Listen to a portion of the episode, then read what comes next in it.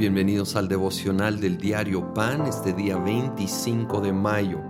Pasamos al capítulo 7 de Segunda de Corintios que empieza así: Como tenemos estas promesas, queridos hermanos, purifiquémonos de todo lo que contamina el cuerpo y el espíritu, para completar en el temor de Dios la obra de nuestra santificación nosotros somos hechos santos delante de Dios en posición en el instante de la salvación.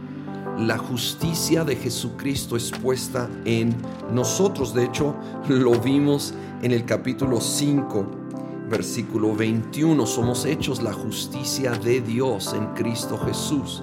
Pero luego empieza el proceso de santificación, de tomar esa posición de santidad y verla transformar en la vida práctica y diaria nuestros hábitos, nuestras actitudes, a hábitos y actitudes y estilo de vida que honra a Dios.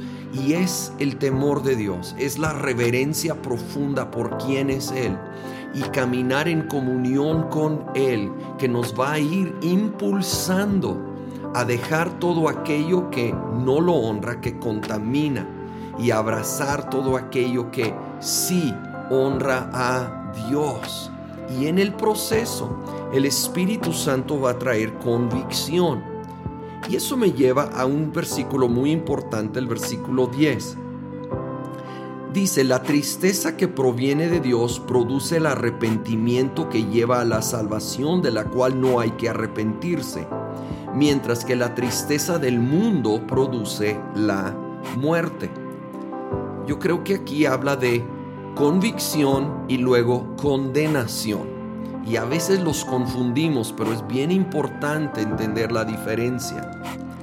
Aquí convicción se describe como la tristeza que proviene de Dios, produce arrepentimiento y lleva a la salvación de lo cual no hay que arrepentirse. Es decir, llega la convicción, ese sentir de Dios cuando hemos pecado, que nos hace saber que hemos pecado, nos impulsa al arrepentimiento para la salvación, para no solo la salvación de, de, nuestra alma inicial, sino caminar en salvación, buscar a Dios, nos impulsa a volver a Él y caminar cerca de Él. Y dice que de, lo cual ya no hay que arrepentirse. No tienes que volver a arrepentirte una y otra vez de lo mismo. Ya genuinamente arrepentido, la obra de convicción terminó. Pero muy diferente es la condenación que aquí se describe como la tristeza del mundo que produce muerte. Allí el acusador, el diablo, también señala nuestro pecado o a veces cosas que ni son, pero vamos a decir que sí es un pecado.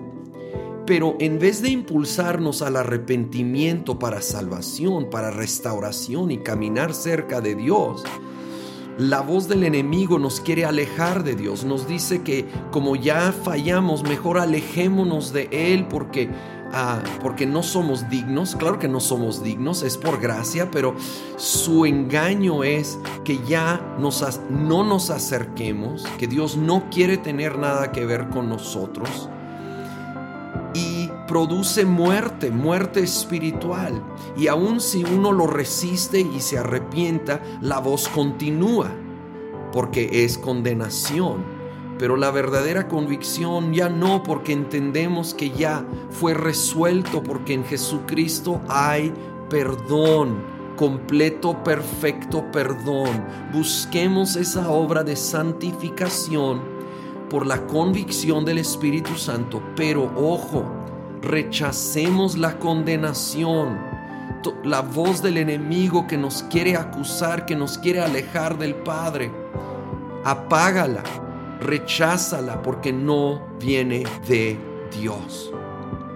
Espíritu Santo, ayúdanos, ayúdanos a distinguir entre convicción y condenación.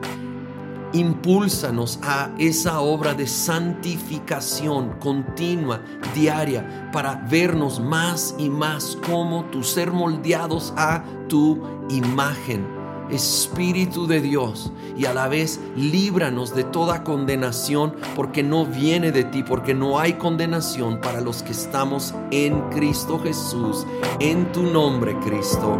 Amén.